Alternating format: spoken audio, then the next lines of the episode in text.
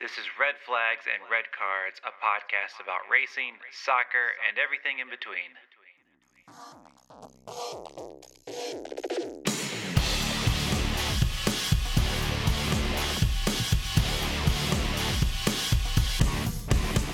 What's up? Hello, everyone, on this fine evening or whenever you're listening and wherever you're listening to. Welcome to Red Flags and Red Cards. I am Nick. Alongside me, 400 miles away, is Josh. Josh, how's it going? I'm sorry to keep you up so late.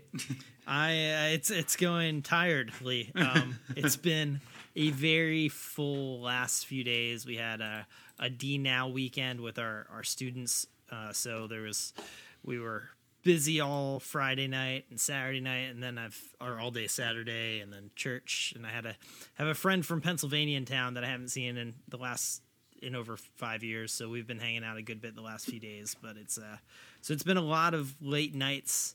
Um, not sleeping too much while you know doing work stuff all around all that too. So- Party! yeah, very very tired, but uh, very happy to be here. How about you? How's it going there? It's good. We um, we had our our snowboarding trip last week, which is why we did not have an episode last week, and it was everything and more. If um, you guys are ever wanting to go to a mountain town, go to Park City, Utah. It is such a cool town, super cute downtown, um, amazing uh, mountain to snowboard, ski on. It's like over. So what it is? It's two resorts into one, and they're all owned by the same. Uh, Vail Resorts owns it all. So, and Vail Resorts owns like a plethora of resorts, but they bought Park City and Canyons is what it's called, and they made it into one park cons- consisting of 340 some odd trails. So it's huge and peaceful and wonderful. And yeah, Utah mountains, the Rockies up in Utah, they're amazing. So if you ever just want to get away, do it. I want to go there in the summer. I think it look pretty pretty cool in the summer. Yeah, I've heard like growing up, it was all about the Rockies in Colorado, um, but I've heard that even like Utah, they're even bigger. Yeah, they're like they're like grander because like, like Colorado and Denver, um, they kind of sit off the mountains, sit off the the city a little bit, but um, the mountains are like they surround Salt Lake, and like in ten minutes you're going through the mountains up to Park City or wherever from Salt Lake. So um, they're very very accessible. Yeah, and it, it was really cool to see just a few of the the videos or pictures you posted because it's like it's like wide open. There's so many options for what you could do, and Uh-huh. where I'm I'm used to whenever I go skiing, there's 400 people on this tiny run. And like, oh, so it I yeah, yeah, it's it's pretty incredible. There's a few times there where we um it was just us. We uh, we went way went really high and um, had to walk um, about 300 yards or so to a certain spot to kind of drop into the mountain, and no one else was around. It was like, are we even supposed to be up here? and and you are. It's all within the park. It's just really by itself and a little terrifying. I will admit, like going dropping into that really steep part was like, oh, well, just go slow and you'll make it out alive. And it took about ten minutes to get out of there, but which is a long time going down a mountain fast. Um, right. yeah, but it was it was awesome. Like we averaged like twenty miles a day or something like that Wow. snowboarding. Uh, it's it's just incredible. We we looked at real estate when we were up there. We are like we are like, oh, we could get a condo for like 180, 190. That's that's not the worst thing in the world. That's cheaper than our house in Nashville. Yeah. But um, but anyway, um, so that's how I'm doing. That was great. And so now we're just right back into to the busy life of of Nick and Lou, and going on tour this weekend. We got three shows lined up, so very excited for that. Hey, the Preds just scored against Dallas, three to two. Um, and got three shows: two in Alabama, one in Florida. We're opening up for Scotty McCreery in Florida. Nice. Yeah, I was like, oh, random. So that'd be fun, and it's Easter weekend, so it, it's a, a weekend off of all motorsports and mm-hmm. everything else. Speaking of motorsports, let's jump in to the world of NASCAR and the Dirt Fest. Yes. that ensued. I was I'm so bummed. I would did not catch one lap of the truck race. yeah, same. Yeah, so I all I know is Truex won. Yeah, and he like dominated from what I understand. Um, in both races, Larson got into trouble, so the races went different ways than I think they could have. Mm-hmm. Um, I think both races could have been dominated by Larson, uh, but they weren't. so No. that's kind of a blessing in disguise. We'll get to that in a little bit, but yeah, first first time racing on dirt in 50 years since they. The last race was won by Richard Petty at the Raleigh Fairgrounds. Um, It's like 50 years ago or something like that. yeah, it was in '71. Was the last one. So, Wow. Yeah, it's uh, it's pretty cool. Um, how much of the did you get to watch? Most of the the cup race, or I caught I know it was it was postponed to Monday, so it messes up a lot of people's Right. I think I actually would have been able to watch more of it had it happened on Sunday when I thought it being postponed to Monday was going to be better. But all I have to say, um, I was able to catch like the final few laps of the second stage, and then I was able to watch more or less all of the last stage from my phone. right. um, just kind of looking down on it while I was working. Fortunately, I was not able to watch it in like in fine detail, which is really sad because we have a podcast about racing, and I feel like the last three races, I'm like, yeah, I've caught like five laps of it. Yeah, especially like this was the the most one of the most anticipated races of the year. Like, I mean, I think we were all kind of going into it with a this could be really bad attitude, but there's still an intrigue, you know. Oh, for sure. Um, and it's it's always it always seems to be where the the weekends where there's something of a higher intrigue that just something comes up. Um, and as much as I love racing, uh, sometimes you know there's just things that are more important. So um, it just some weekends. So I I was slightly disappointed not to get to enjoy um, all of this, but um, you know it was I got to watch practice on Friday. oh man, I feel like which you got you sent me so many details of that. Yeah. It was uh that which in and of itself was kind of I forgot how much I missed practice. Yeah, Like- it needs to come back. Yeah. It's kind of ridiculous at this point. yeah, and so like like they were there's the trucks and cars it was just wildly entertaining. I was like this race this race could be really exciting. And it was one of those things where um, you could you could tell on Saturday or on Friday at the practice that it's the first it'll it has like a sweet spot like early on where there's multiple lanes and stuff. And and as the rubber would get laid down you could kind of tell that it would get a bit more strung out. Um, but the amount of changes the track would go through and the tire wear would make for some really interesting racing. And i think that's what we saw. I ended up um, getting to turn it on at the this the the halfway the pit stop break with 100 laps to go and caught a bit of what was the worst part of the race because it was like the sun was setting and so it was in the eyes like so it was hitting that dust in another level Yeah. like once you got to like fifth place on back they couldn't you couldn't see No. So did, you- did you see the helicopter shot of the dust coming out of the track that Ryan McGee posted? mm-hmm yeah Oh my word!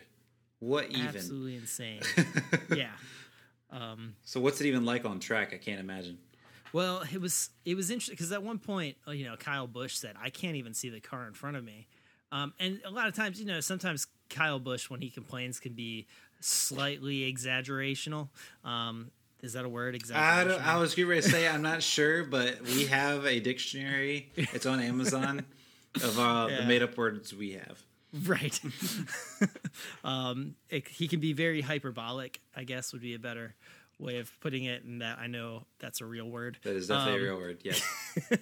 but it was I went back and watched and it's it's interesting because you had that restart and once you got past the third row I literally couldn't see the cars on the camera from that overhead shot because Yeah. there was so much dust kicked up and so usually it's easier to see on camera so if we couldn't see it on camera and I have no doubt they couldn't see the car in front of them, um, which led to like a 12 car accident. And then it was Oh, followed yeah. up with like a, an eight car accident or something like that. Like cars getting just carnage all over the place.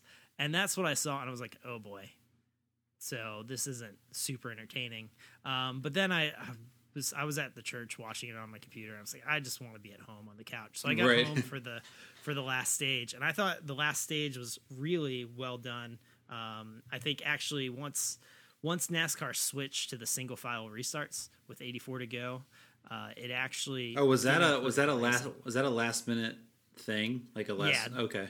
Yeah, that was something they kind of had in their back pocket, but they didn't want to use. But I think just with having cars in multiple lanes on those restarts, especially with the sun setting, Mm-hmm. it really did just become impossible to see for the cars, and um, you just don't want. It's it's really dangerous to be blindly driving around the track, which Yeah. is why the wrecks were so big. Right. Partly you can't stop on dirt too, as easily, and No. partly because you know they weren't getting off the throttle very soon because they, they couldn't see, and I don't know how well the spotters could see. It's so We'll find out on door bumper clear tomorrow. right. but on the whole, like so, I, I then went back and watched the uh, extended highlights. NBC has a thirty minute highlight uh, YouTube video. Oh, perfect. Yes, and it was it it definitely captured it much better. And from what I could tell, it was basically 200 laps were really good, and there's 50 laps that weren't, and they were the 50 laps I started watching. Um, do you think 250 laps was too long? Uh, yes. Okay. What I think they should have done, and you know, obviously, it all it all comes back to TV windows. You know, the whole reason they're doing it at Bristol was because, um, you know, it was just fit in with what Fox wanted, and Right. NASCAR wanted, um, and so to do it really well, what I think they should have done is had heat races matter. Yep. and like had you know the four you do the four heat races and you'd knock it down to like 30 cars or something like that. And then you have two more heat races that you get like your final 20 and then you have the main. Um, and it could be too like if i were them in the future i'd want to do something where you have like the features and all that stuff the heats i mean not the feature the heats are all run from like one o'clock to three o'clock on sunday Yeah. and then you run like a 75 or 100 lap main event at uh like 7:30 p.m. on Yeah. Sunday night. Yeah. I agree. Um, so that's how I would probably do it. But I get that you know they're trying to fit things within a TV window and they're trying to fit in you know stage points and and all this different stuff. But even still, I think having those the taking the 10 minute break. The start of that final stage, that 50 lap stage, was phenomenal. You Yeah. know, Hamlin whipping it around on the outside. Him and Logano were side by side for how many laps? Right. Yeah. You know- a good amount. Yeah. yeah, it was extremely entertaining. Um, and from what everybody can say or has said, it's and this is this is we say this all the time everywhere. Being there in person, every people were raving about it.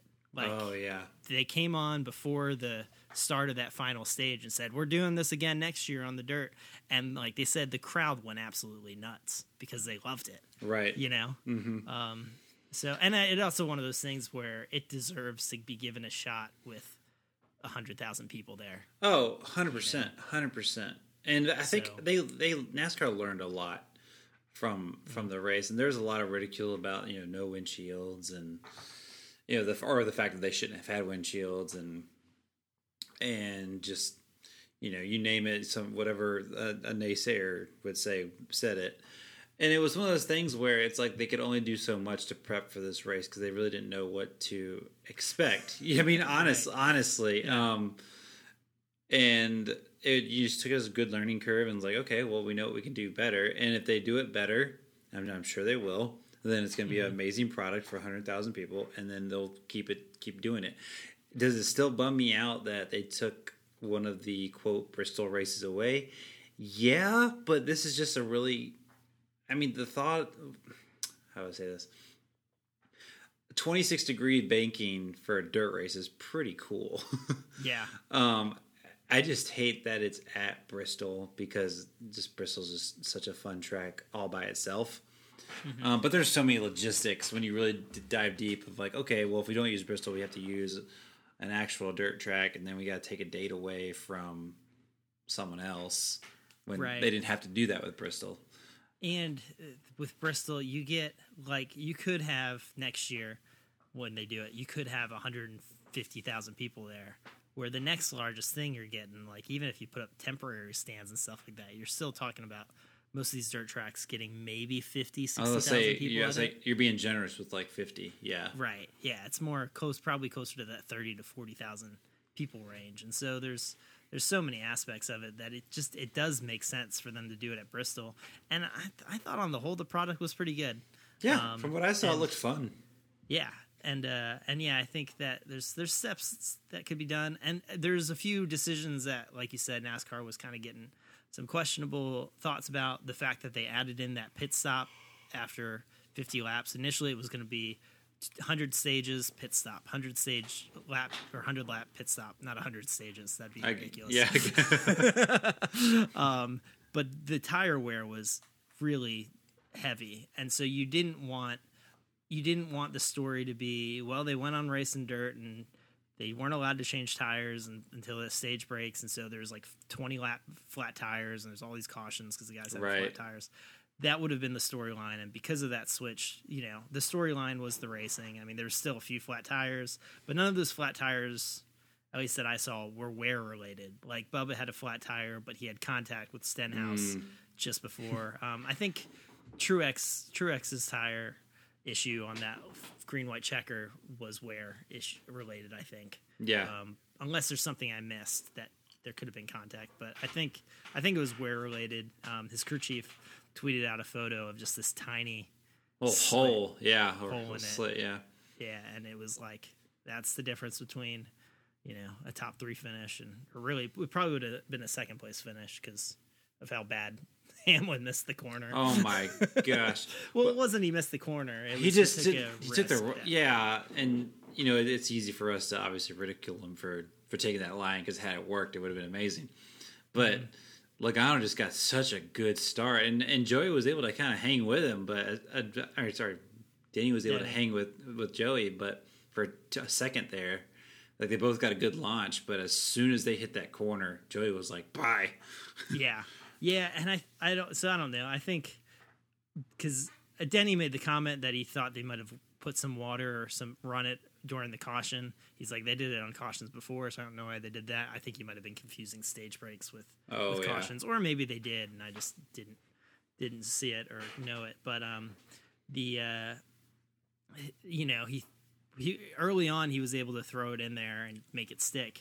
And if it would have st- stuck in there, you know, he could have been side by side or gotten a run on De- Joey Joey to the inside. Um, but yeah, he it just there just wasn't any grip up there anymore. And No, um, so between that and Truex going, getting the flat tire, um, it's cool for Ricky Stenhouse just scoot on by and another another few laps. I mean, Stenhouse I think had the fastest car at the end of the race. He was worked his way from like 12th to f- to fourth or eighth to fourth on that last run prior to the caution. So mm-hmm. it was uh yeah, but that was the I think the big so here's a my theory is that what the best thing that might have happened to this race is for Christopher Bell and Kyle Larson to wreck each other. Yes. Well, not wreck each other for because Larson started at the back of the field and was like flying through it. You know, he was mm-hmm. 50 laps, he was into the top 8 and it and even in practice on Friday, like he had them he had the field covered. Like 20 lap averages, he was like a tenth and a half faster than the second fastest car. gosh, Um, so there's a part of me that thinks, you know, had had that not happened, had Bell not gotten loose, we could have had Larson leading the last, you know, 190 laps of that race, and everyone being like, well, that was kind of boring. right for sure. Yeah, it's probably a, a benefit for everyone that he didn't end so well. Right. And so I hope next year when they do it, like it'd be cool to have that the Larson and Bell battle. Like that's what we want. So you want you want a chili bowl with stock cars? Yes, that's exactly what. I Because I think it would just be it would it would open people's eyes to a what kind of talent they have, um, but also just how cool dirt could be. Like this year, you could kind of get by from the like uniqueness of it. It was kind of like the Roval. The first year, the race at the Roval wasn't good. It was Larson dominated for a while, and then Keselowski got the lead, and Larson was all over him. Um, and then Truex, you know, worked his way up there and was the best car, and then they got fortunate where um, Johnson overcooked the corner and took out Truex. Blaney won. Blaney won, yeah. But had you like the reason that weekend was fairly successful was the novelty of it, Right. And I think you could get by on the novelty of it this time. Um, but next year, I think it would be really cool to follow it with that. The you know the epic, the best dirt racers battling each other with Larson and Bell and Stenhouse and um, uh, Chase Briscoe. Like to have those four up there at the front would also be kind of neat. So that's kind of my way forward looking for 12 months from now. Yeah. I'd like to see in the future. I sure would like to go. Work pending. Um, yes. That's gonna be a hot ticket. Probably one of the hotter Yeah. the hotter tickets for the for the circuit. Uh, but I am glad we did not see. I think a lot of people feared this. We did not see a, a repeat, if you will, of the 2008 Indy uh, Brickyard, Brickyard 400, Right. where there's a caution, a intentional caution every 10 laps because the tires kept blowing. How do I remember so Mm-hmm. well? I was there. it was terrible. It was the worst racing experience ever. and that's when like we just couldn't stand Jimmie Johnson, and he still. I think he ended up winning that race. Mhm. I was just Yeah. like, for real. Yeah, that was the race. I think he didn't he hold off uh, Mark Martin. Sounds about Is that right. the one? Maybe. Let me look. Or I'll no. I don't remember. That might no, that was a different year. I think actually. Uh, that was a few years later when Mark was in the in the five, um, and Mark dominated the race, but he picked the wrong lane on a restart, and Jimmy got ahead of him, and Mark couldn't get past back past him because you can't pass at the. Right. Carl Edwards came in second, Okay, then yeah, that was a different year. and Denny Hamlin, Elliott Sadler, Jeff Gordon, Jamie McMurray, Kasey Kahne, Greg Biffle, Jeff Burton, AJ Allmendinger, Mark Martin. wow, look at these names. Patrick Carpenter. Carpentier. Wow, I haven't said that name in forever. Okay, I'm done.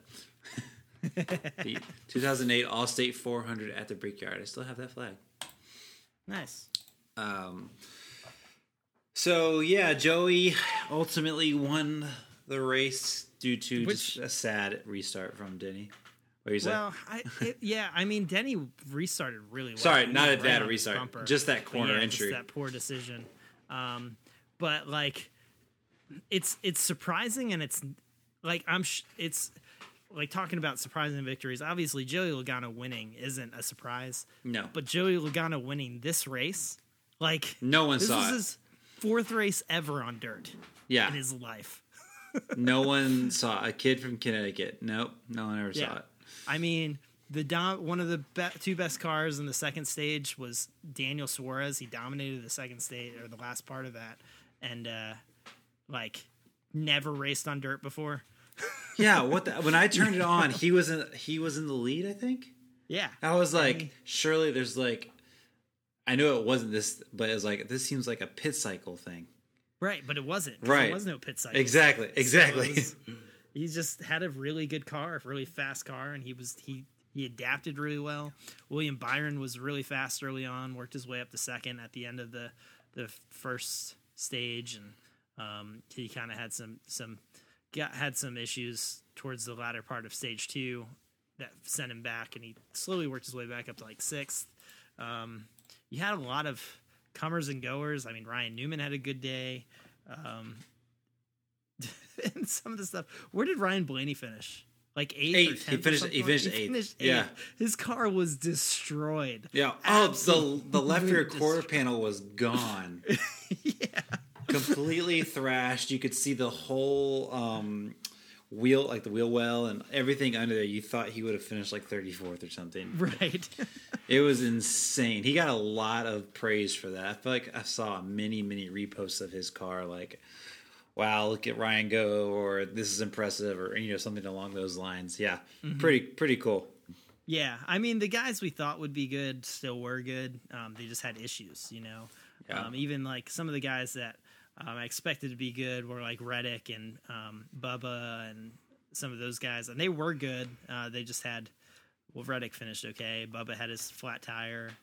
Um, that I don't know. I was I was surprised to not see a caution come out there. What did what was your I thought surely there was going to be a caution, like, like it definitely wasn't. I mean, I, from what I could tell, was not an intentional spin or anything, but and the tire came. I'm like. I'm like, uh, we threw a caution for Kyle Busch at a mile and a half track where he spun on the apron, but we're not going to throw a, a caution at a half mile dirt track that we haven't done this in 50 years.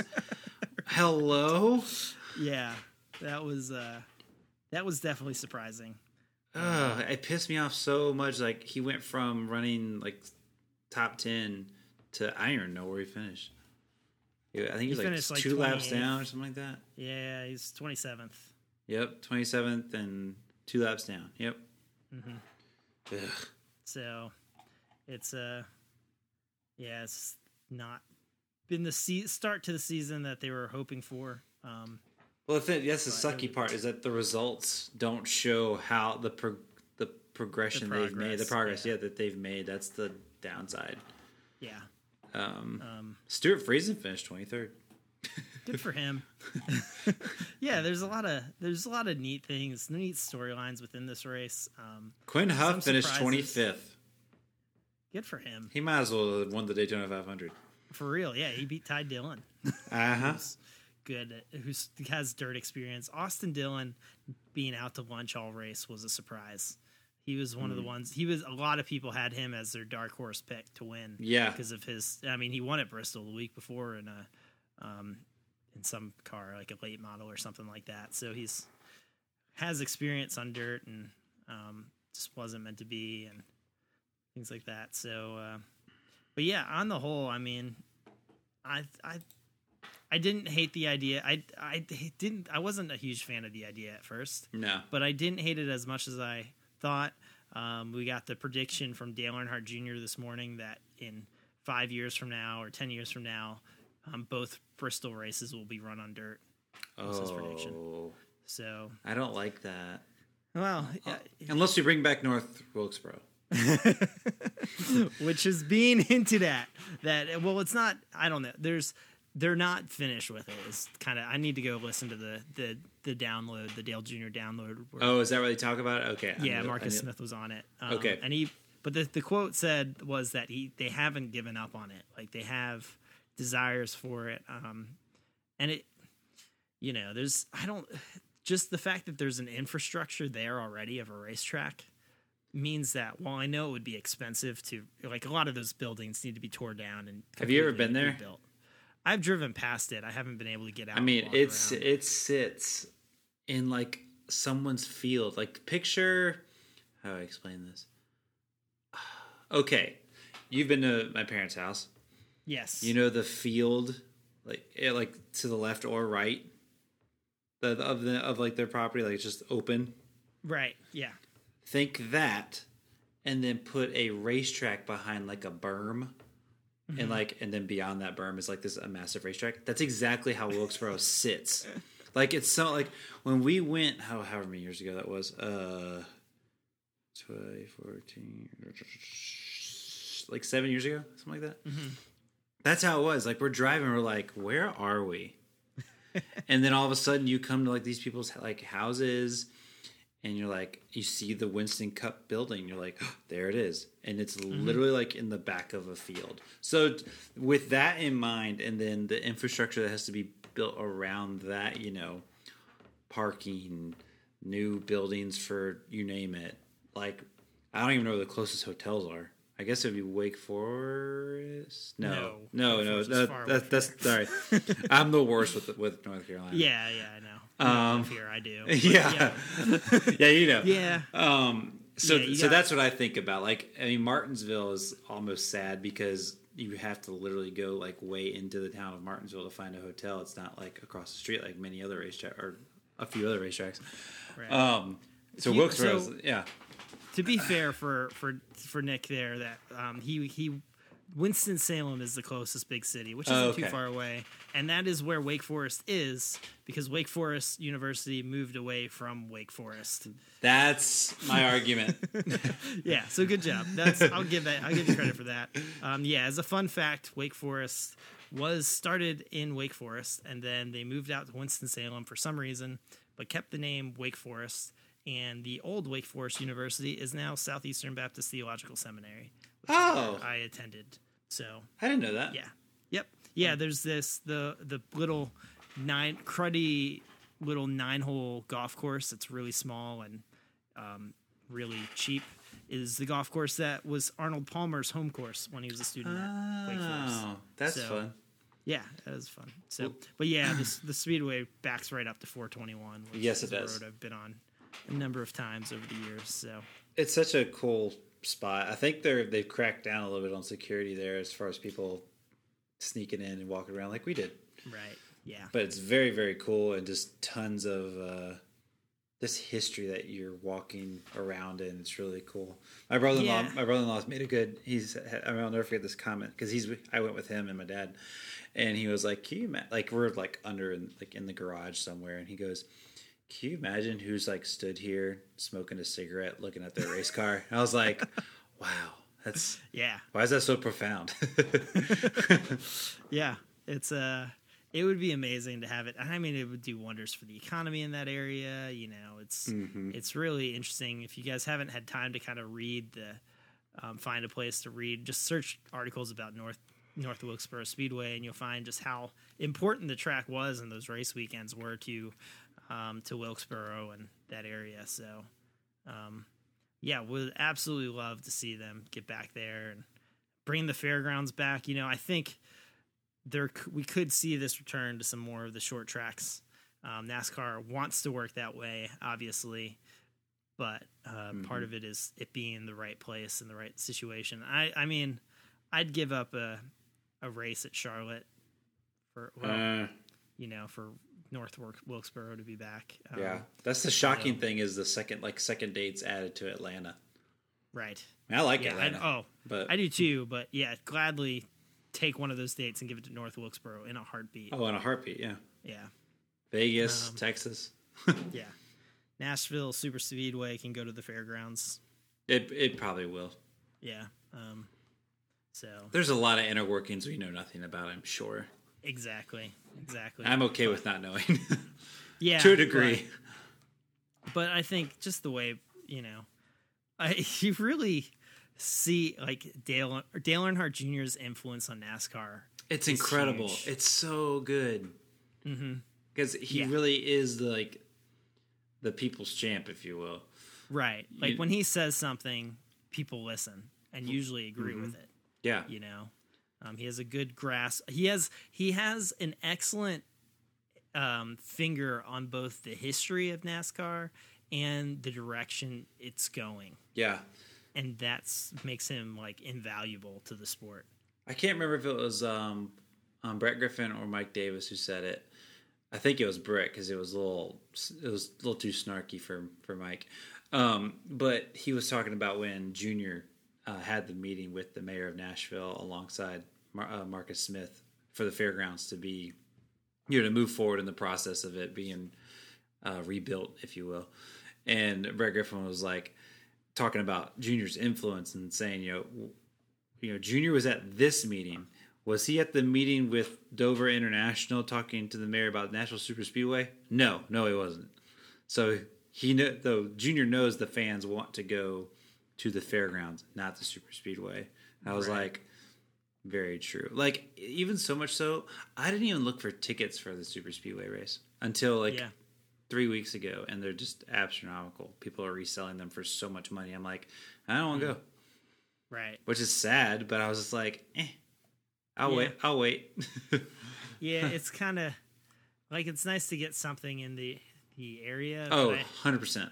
but I also hope it doesn't like like it could hurt NASCAR in Nashville too. Oh, absolutely. bad race right away. Yes. People be like, "Oh, this was the this was it," and when really it needs to be the fairgrounds because that's the racing will be so much better there. Yeah.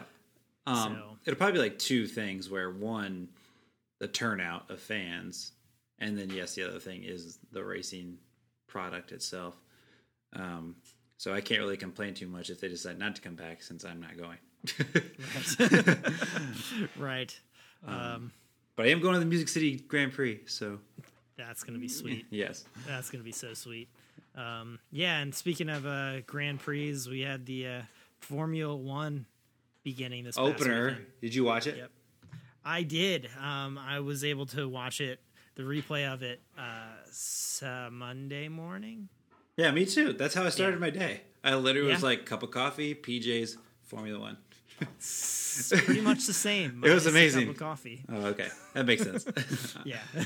nah, I was um, I had two thoughts on it. One, I loved it, but two, I was a little, and this is probably just a little cynical, but a little let down by hearing everyone saying it was a gr- like, oh my gosh, like it was amazing, and it was. It was fun, mainly because Crofty is such a great commentator. He can make you know an ant yeah. an ant crawling across the track the most exciting thing you ever saw in your life.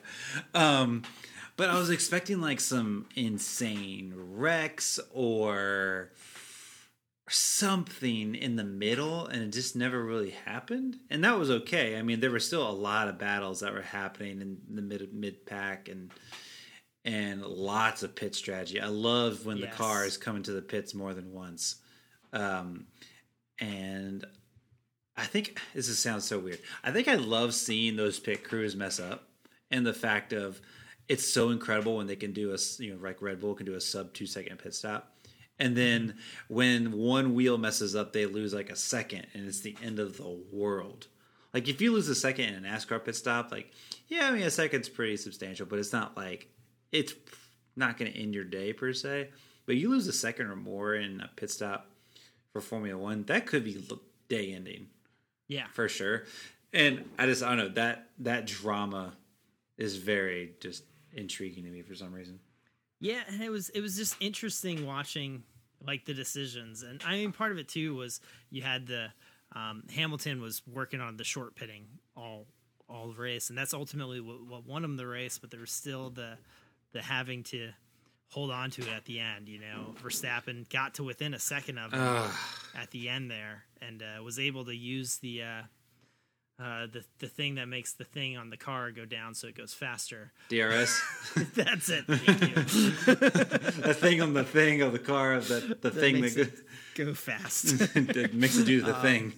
right. The uh it was, you know, got good there and um they they dominated. I mean, Bottas had his pit issue, um, but still was able to come away third, you know. I feel so bad for him. behind I feel so bad for him. I'm just like, do you want to be here?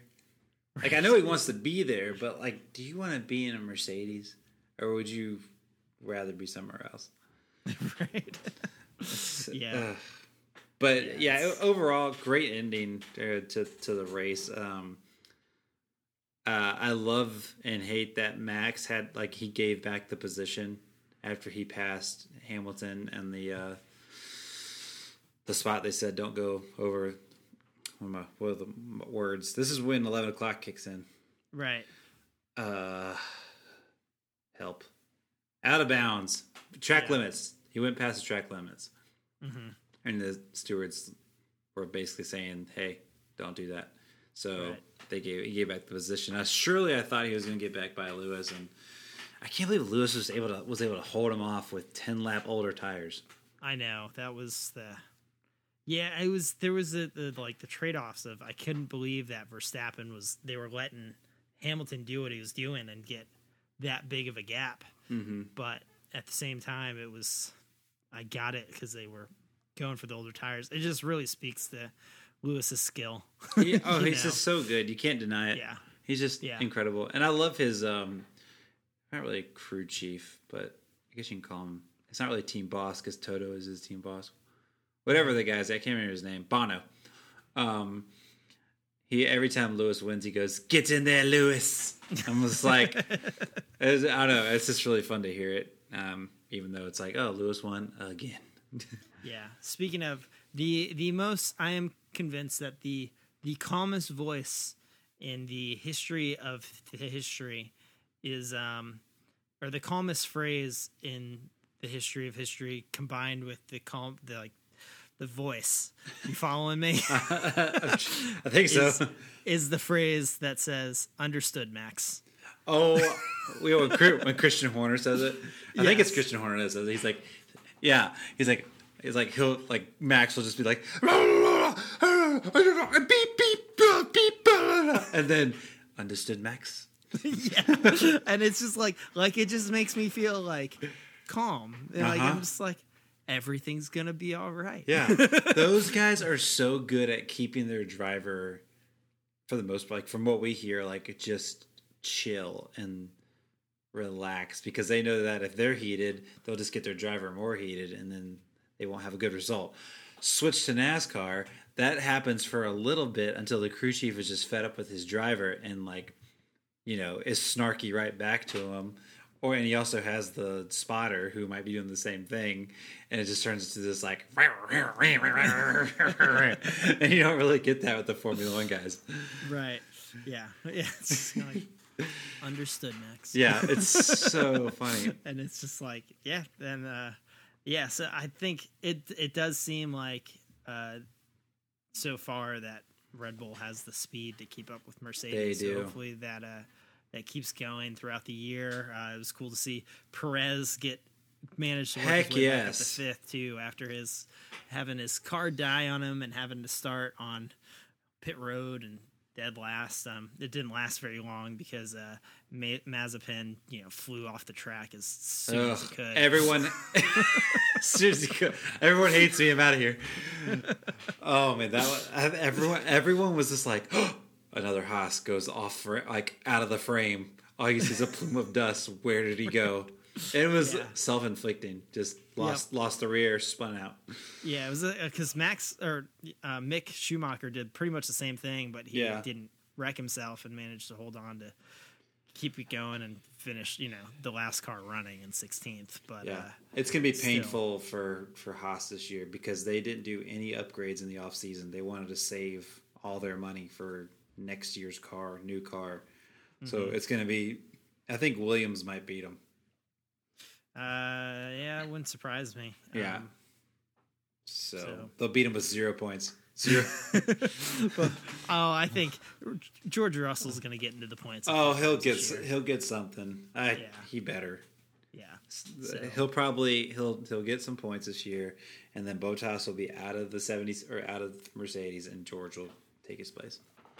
That's my But prediction. yeah, there's there was a lot of really entertaining racing throughout the field. I think Oh, there was yeah. one time with like uh Raikkonen and Vettel and um was it Oh, Sainz um, or Gio Was it Giovinazzi? it was Giovinazzi, yeah, and they kind of like were they kind of all switched positions a few times.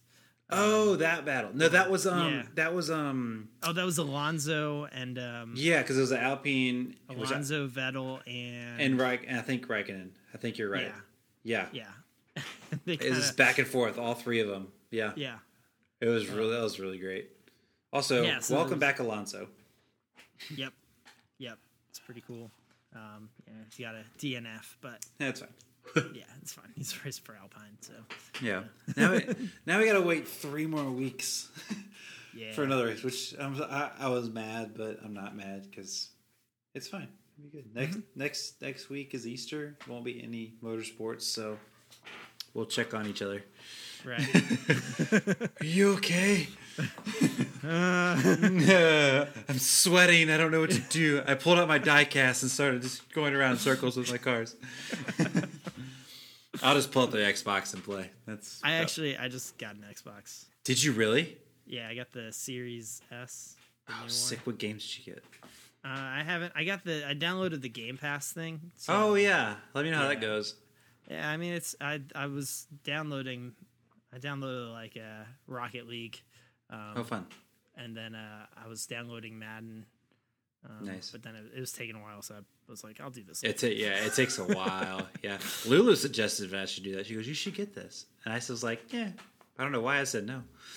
Yeah, I, uh, I I haven't had a like a relevant game system in like since like 2007. I was gonna say.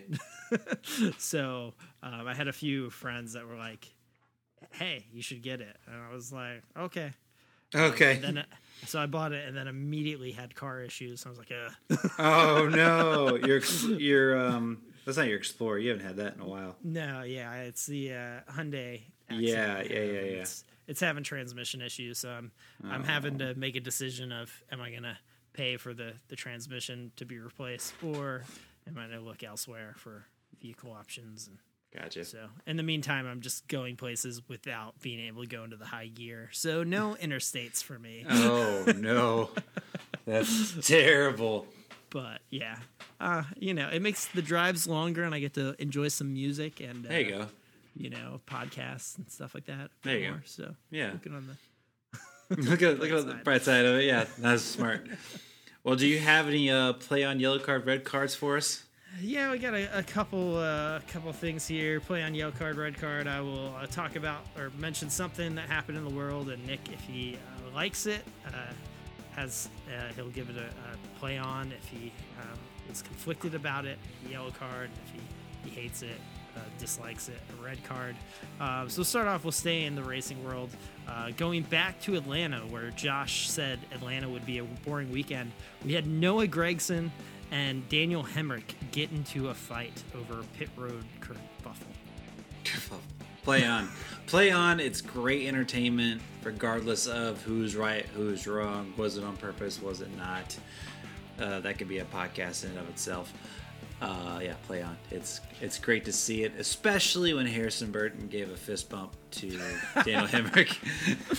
Yeah, that was my favorite moment um, of that whole thing. Was I mean, it was fun. I, I also enjoyed that the the history we have over the years of Martin Truex Jr. interviews being interrupted by. Oh my gosh, so funny. He's just like, yeah, it was a good win, and uh, you could like see him looking over at the screen, like, oh, something else is going on that's taking all of my thunder. but yeah, it's uh it's just I yeah, like you said, we could there could be debates over whether it was intentional or whatnot or things like that. Um, and there's been plenty of racing podcasts that did debate it last week. Um, Noah did the smart thing of not admitting to anything if there was something. Um, but ultimately, yeah, entertainment level is high. Uh, next up, talking about my Buffalo Sabres, they blew a 3 0 third period lead to extend their winless streak to 18 games. Play on.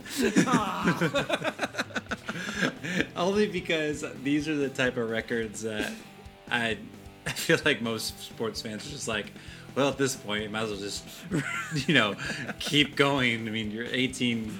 I mean, was it three to nothing going into the third period? Yes. Yes. Oh man! and it wasn't it was like three nothing going in the third period and the sabres were the far superior team. Oh, and then it just it became 3-1 you're like oh okay it's still fine. And then it became 3-2 and you're like uh-oh. And then the sabres had like a two-on-one for an empty net and like the puck got slightly ahead of the guy and he like dove and swatted it towards the goal and it just trickled wide and like 15 seconds later it was tied at three oh just like, man! come on guys There's nothing more humiliating than when they pull a goalie, like the other team pulls a goalie and they score on you. yeah For me, it's like, oh, like it's it's awesome because it's it's rare for the most Right. part, but it's awesome to see it. Yeah, so 18 games. It's an 18 game winless streak, not losing streak, because apparently overtime losses and shootout losses count as not losses to the NHL Uh-huh. because the NHL is kind of stupid um, with things like that um, and their penalty situation. Um, oh, I had that one. Uh, Tim Peel gets fired after admitting that he wanted to call a penalty early on Nashville in the second period to even things up. Red card on the NHL Yeah, because they know this crap has happened. Like you told me, and after I did a little bit more digging, that this is something they this is a product they made. You mm-hmm. know, to to keep it balanced. So, I mean, red card on Tim for having his mic hot, but I mean also red card on NHL for just creating this kind of system. I mean, was it shot like? Does it bum me out that he was looking for anything to call to call? Yeah, but it's just like, I mean, it's what they try to do. yeah. The NHL talks about game management, and they want like the NHL is about keeping things as they they really are focused on the entertainment thing. Uh, Like all sports leagues are focused on entertainment, right? Right. Um, but they go about it in different ways, and the NHL just seems to go about it in the dumbest ways possible. For instance, um, you know, NASCAR is trying to keep the cars closer together because more racing, more entertainment. NBA accentuates their superstars. You know, they're all about driving that superstar status level and it draws people in to watch. NFL right now, it's about high scoring games, protecting the quarterbacks so the quarterbacks can throw, score points, all that stuff. Um, and and NHL wants to keep the games close. They have this loser point system in hockey so that if you get to overtime, you at least get a point, and that's all about making the playoff battle like last until the very last week of the season. So you still have teams in the mix, even if they're not a very good hockey team. Um, and the other thing that the NHL does is they try and do this by managing penalties. And so if a team has the lead in the third period, they're very they're much less likely to get a penalty called against them than the team that's behind. Also, likewise, if a team has had two penalties called against them, the other team has had one, the team that has one is much more likely to get a penalty in their favor to even things up than the team that has two. And it's more about game management of equaling it up so the game's as close as possible at the end so that people are still vested. And Right. That's that's kind of the way the NHL has done it. What the NHL should do is prioritize scoring and their star players. So another thing that's been popping up in hockey this last couple weeks has been just videos of so the the most exciting player in the NHL is Connor McDavid. His speed Yeah. is incredible. Um, he's got a great shot. Like everything about him is wonderful to watch, highly entertaining. But there's these videos of him like, and this is just the history of the NHL. Insert whatever play you want: Ovechkin, Crosby, um, you know, that's this has been the NHL since the 90s. There's videos of them just getting cross-checked, held down, like when they don't have the puck, interfered with like crazy, hit at every opportunity. Yeah. Um, and that's all part of the NHL game plan, the defensive thing of keeping hitting them, keeping them off their game, doing what you got to do. But if the NHL enforced their rule book more and actually called penalties when there was penalties, these players wouldn't do that to these star players as much more. And then you'd have more opportunities of Connor McDavid doing incredible Connor McDavid things where he steals the puck, bounces it off the boards, spins around the guy, has a two on one, is looking at his teammate the whole way and fires it top shelf past the goalie. like, that's the stuff people want to see, you know? And you start seeing something from the Mighty Ducks where he's just skipping it on the stick. yeah.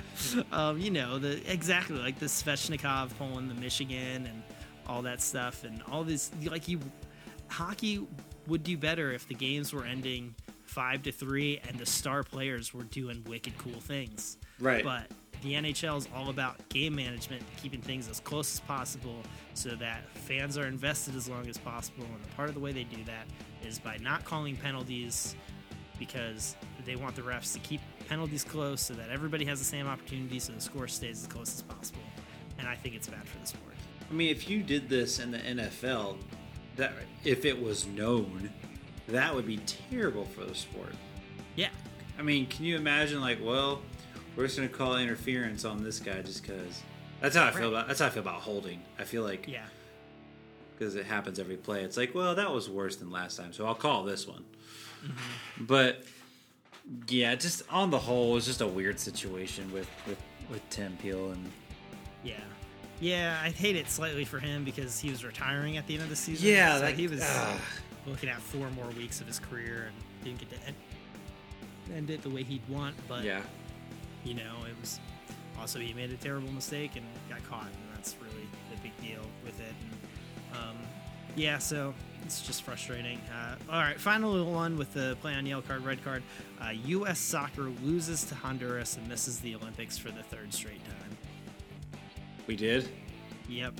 I missed this completely. Are you serious? Yes, and it was um, Ochoa, the goalie, had one of USA was down one nothing to Honduras. 46 minutes, so just beginning of the second half. He has the ball played back to him, and he puts it right on the foot of a guy for Honduras, who just passes it into the goal. Um, and US ended up losing two to one, and it was just extremely frustrating. Um, it's another match or year, especially this would have been especially cool because Pulisic would have been able to play in the uh, Olympics potentially, depending on what Chelsea did. uh, but um, you know he wasn't. Pulisic wasn't playing in this match. It's it's weird. Well, the Olympics are so weird because it's like a U23 team, but you're allowed to have like two players that are over the age of 23, but they also don't play like their best players. Like Right. Christian Pulisic wasn't in it. Weston McKennie, like all those guys that would have easily been able to crush Honduras. Like all of them were playing with the big the big team, which I know they're prepping for the World Cup qualifiers later this year. I mean, Uh-huh. uh, yeah. So World Cup and I keep switching those. So I get it, but it's just I don't know. It's just a weird system to me that I would have thought maybe it bring at least a few of those guys in to say, hey, let's make sure we beat Honduras and It's always like these random teams. Like Mhm. it's never Mexico. It's always Mexico. well, I don't know if Mexico. So the way it worked is Mexico was playing somebody um, to make get the World Cup berth, and the USA was playing Honduras to get the World Cup or, or sorry Olympics. I got you. Um, and uh, they they um, USA lost and didn't make it. Um, Mexico, I still don't know. The U.S. missed Olympics due to arrogance, says former Mexico assistant coach. wow. That's, which is, and uh, the point he's making is they they went out there and they didn't bring Christian Pulisic, Tyler Adams, Weston McKennie, and Sergio De- Sergino Dest. Which you put those guys out on that team, they're not losing to Honduras. Probably. Right. They're probably beating them pretty handily. Um, It's all right. We'll just we'll just we'll just save all of our eggs, whatever the phrase is, for the World Cup, and we'll make it, and it'll be great, and we won't even care about the Olympics. exactly. All our Easter eggs are going to the Easter Bunny and the World Cup. Yes. Hop, hop, hop. uh, well, is that all you have? Yepers. All right. Well, speaking of soccer, we'll jump into this real fast. Uh, it was announced today that uh, Sergio Aguero will not be returning to Manchester City after the 2021 season. I feel like this is just a matter of time. Every transfer window, I, I was expecting this to happen, and it finally has. Um, even though we're not in transfer window right now, but we will be in a matter of a few months. Um, so with you know when someone who's been at your club since 2011, yeah, um, I think that's right. Yeah, you know, sensations arise and all these wonderful stats arise. So I'm going to read a few of them to you. So six times Aguero hit 20 or more goals in the Premier League, including five straight seasons from 2014-15 to 28 to 2018-19, which is crazy. Five times Aguero eclipsed the 30 goal mark in all competitions, having come up one goal short of 30 in 2015 and 2016. Uh, two times he failed to reach the 25 goal mark in all competitions, which was just last season. Uh, he has four Premier League titles, five League Cups, and one FA Cup win, and also 257 goals scored in 384 appearances thus far, with 181 of those goals coming from the Premier League, which is at a rate of 0.67 goals a game which saw him score a goal on average every 60 minutes he spent on the field. I'm sure there's a lot more, but that's what I have in front of me right now. Um, so, a, as someone who, I mean, I, what year did we, did you and I decide that we both really started watching soccer? 2014, 13, 14, somewhere in there? 14, around there. somewhere in there. Yeah, so Aguero's a household household name here to a degree, and Right. he's just always been around. And you just you know he started every game, and when he didn't, it's usually because he was injured. And then these last couple year uh, seasons, it's kind of felt like oh he's not starting. Oh he's not even he's not even on the uh, bench. Like he's not even substitute. Like what's going on and it's just been a lot going on with him and and and just city just in a crazy i mean essentially almost a rebuilding year where we thought well we're not going to do well to hey we're probably going to win the title again which i am all for uh, so yeah just um pretty crazy that he's not coming back, but totally understand. No idea where he's going to go. I think the Athletic put out a article today of top 10 teams they think he'll go. I have yet to read it. But um, as a City fan, wish him all the best and um, thank you, thank you, thank you, thank you, thank you for basically 10 years. Yeah. That's all I got. Yeah, he was he was always like super fun to watch. Um, you know, he's obviously getting older and um, I think he's 33. Yeah. Yeah. it's a but yeah, definitely always a, a favorite of mine when watching City to get to see him um, do what he was doing. So, but yeah, and then he'll, he'll get to go out on top with a, another title. So Uh huh. that's very cool. Um, Too bad he could get Yeah. a Champions League. I mean, he might. He might. yeah, that's true. He might. Um, I forgot. I ha- Sorry, go ahead. I was just gonna say the EPL's off. It's been international play. Uh, U.S. soccer looked very good over the weekend in the not under 23s.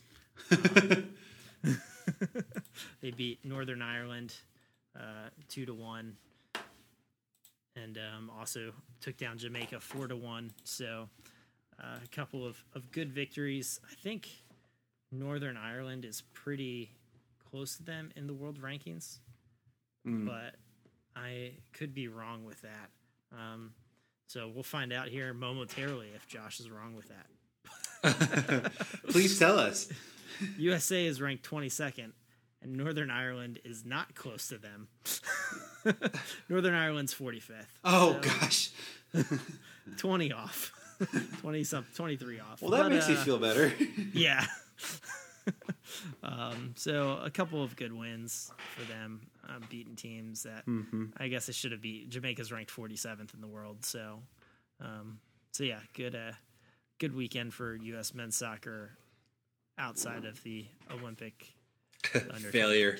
Right. It's okay. I don't know how many people are going to care about this year's Olympics. Oh, they might care. They might bring the whole world together. uh, yeah, it might.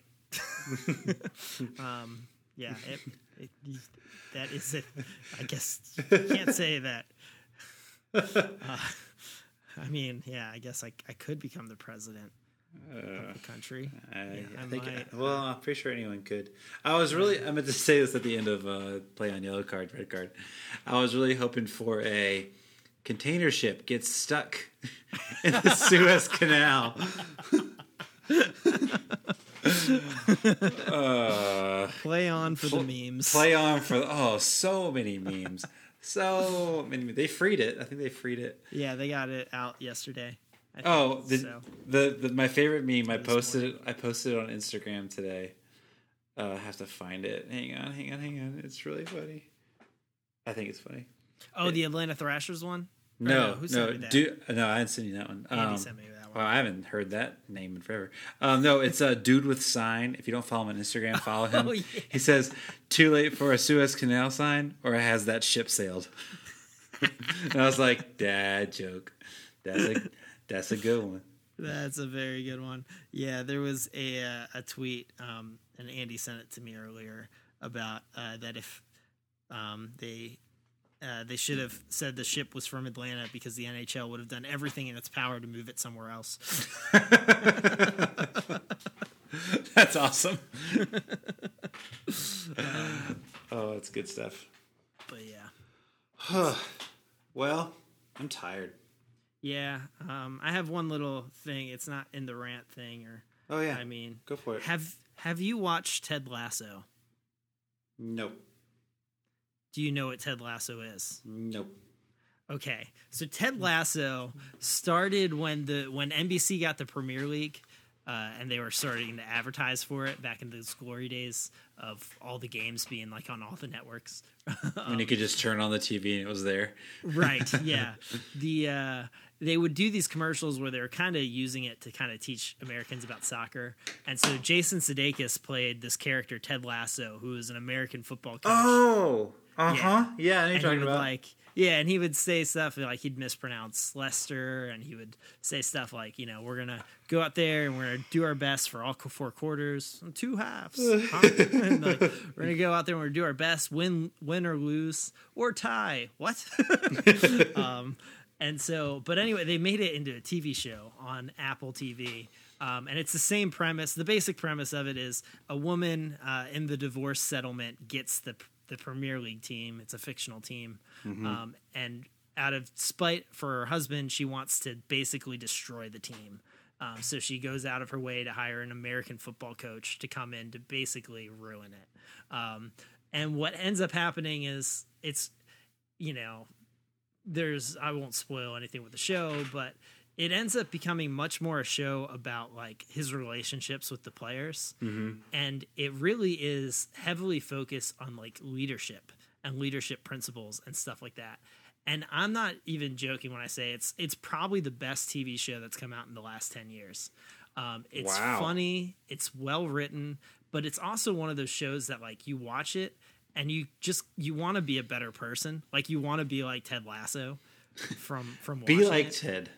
Yeah, and it's it's just phenomenal. So it's it's got ten episodes. Each episode's like thirty minutes long, and it's on Apple TV, um, which I got Apple TV for free for like a year because I bought an Apple product. Or Yes, you something did. like that. Yes, you did. Um, and so it's it's one of those things that it's such a good show, and there's so much that you can get from it that I ten out of ten recommend like signing up for the free seven day trial or the five dollars for a month to watch through this show because it's just it's really good, um, and you'll you'll learn a lot from it, and you'll grow as a person from it, which it's not something you say often. Yeah. a TV show, and also be thoroughly entertained throughout it. Um, I'll check so that's out. my that's my recommendation. I uh, I started uh, watching through the show on a Saturday and I finished it Sunday night. Uh, Wow. this was two weekends ago um, because it's it's that good. Um, so yeah, uh, I recommend that to you, Nick, and to everyone out there listening. Go check it out. It's really good. Nice. Well, if I'll have to say is if you're gonna go check out something, uh, go to Spotify or iTunes or wherever you listen to music and type in three words: all time low, and go to their new single called "Once in a Lifetime." It's they're just getting better. I don't know what my newfound love for them is, but I don't know. Just it's just Wake Up Sunshine, great record. Still listen to it. Listen to it today. Listen to it yesterday. Listen to Nothing Personal today. Uh, but Once in a Lifetime, their new single of All Time Low. If you don't like pop punk, whatever, probably don't want to listen to it. But it's just a good old basic song. But it's just I don't know. There's just something good about it. Just Especially windows down, springtime, windows man. down. Yes, Yeah. yes. It was 77 degrees today, so I was like, all time low, window down, please. Pollen in my face. I don't care. yeah yeah their music I, like outside of dirty work which only has two good songs on it like they i just i like listening to them it, yeah, it's fun music it's just fun.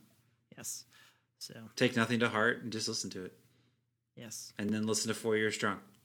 yeah I almost listened. To that. I almost listened to that today. I might listen to it tomorrow. and then listen to Not Klyde i'm Not- just kidding not really it was so you know like every year you know there's just something that teenagers just love Uh huh. And at the end of the D Now weekend, like as they're leaving, they start playing this song. And we're like, what is this? It's some like rap song, like some Christian rap song. And we're just super confused. And it's like a one minute and 20 second song called Ants in My Pants. And we probably listened to it like 40 times Saturday night. And I've probably listened to it another 40 times since. And I've Oh. played it for a bunch of people. And everybody's response is the same. What is this? This is so dumb. This is stupid. I don't. Why are you playing this? And then they go back and they listen to it like 40 times. I will not listen to this. I will not listen to this. I and it's it's just catchy. So uh, it's I don't know who it's by, but it's by Not Klyde. N O T space K L Y D E. This is the artist, and it's the song "Ants in My Pants." oh, yeah, you you need to listen to it, Nick. okay. You'll you'll be like, "This is so dumb," and then you'll be listening to it again later. All right. So by tomorrow, I'll listen to it at least ten times. Yep. and tomorrow for me is an hour and 16 minutes so I'll let you know how, how that goes. Well, you'd be able to listen to it about 55 times. oh man, we should probably go before we start really losing it. yep. Well, folks, uh, we'll probably take next week off since it's an off weekend for the world, really. Uh, Yep. And it'll be great. So have a great Easter weekend. And um, for that, I'm Nick, And I'm Josh. and I'll talk to you guys later. Bye.